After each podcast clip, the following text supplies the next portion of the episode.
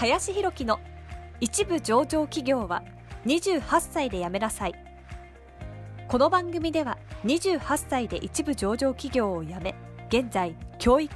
不動産事業を中心に2社の経営を行う林弘樹がこれから起業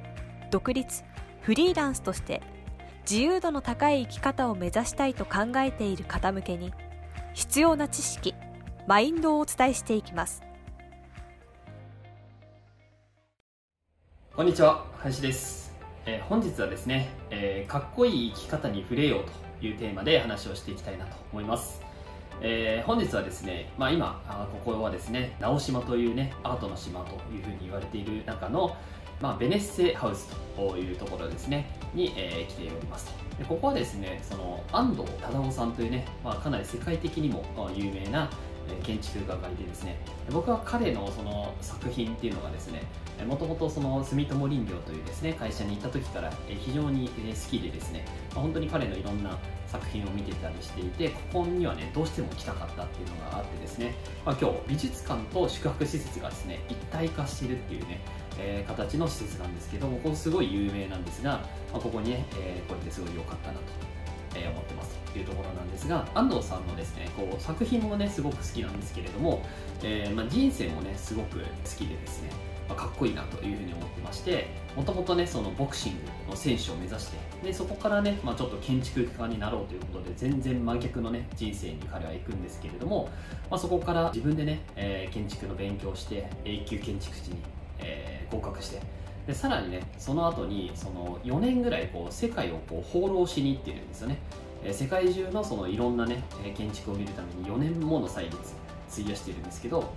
で彼のその自伝とかのね、え、中に書いてあったんですけれども、まあ、とにかくもう、え、自分でねその貯めたお金を、え、全て旅費に費やして、え、何か残ればねもうそれだけでいいと。お金なんて一切残らなくてもいいけど自分にね何かしら残ればいいっていう感覚でとにかく世界をね、え、巡ってたと。でそういうやっぱり気持ちっていうのがね、まあ、こういう作品につながってるんだなと思いますしえー、彼はその今までのその建築業界でいうタブーみたいなのを思い切ってやったんですね。例えばその窓のない建築みたいな感じだったりとか、えー、そういうことによって、まあ、ただね中からその、えー、中庭みたいなところから光を入れるみたいな、まあ、外観のねその外枠に窓を一切つけないみたいな、まあ、すごいその斬新なね建築なんかをして注目を、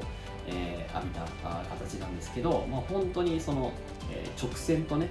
えー、素材感そしてこの光と、え、影みたいなところの使い方あと景色とねこの建物の調和、まあ、全てがね本当にすごい、え、完成されている、えものをね演出している場が多いので、まあ、非常にねあの見る価値があるなと。で以前ですねその瀬戸内リトリートっていうね愛媛にある、え安藤さんのホテルもね泊まらせていただいたことあるんですがそこもねすごい良かったんですけど、まあ、改めてねこっちのベネッセね、えー、ハウスもミュージアムもね非常に良かったなというところなので、まあ、ぜひね、まあ、これを見ていただいている方にはですね、えー、泊まりに来ていただけたらいいのかなというふうにも思いますし、まあ、このかっこいいねやっぱり生き方に、え、こういう建築を通じてね彼の作品を通じて、ま、触れることがね、え、これから皆さんがね、えー、かっこいい大人に、ね、なっていくためには、え、重要なんじゃないかなというふうに思いますので、まあ、ぜひねこういう場もねたまには触れてみてはいかがでしょうかというところで今日は終わりにしていきたいなと思います。ということで本日は、えー、かっこいい生き方に触れよというテーマで、えー、話をさせていただきました。ありがとうございました。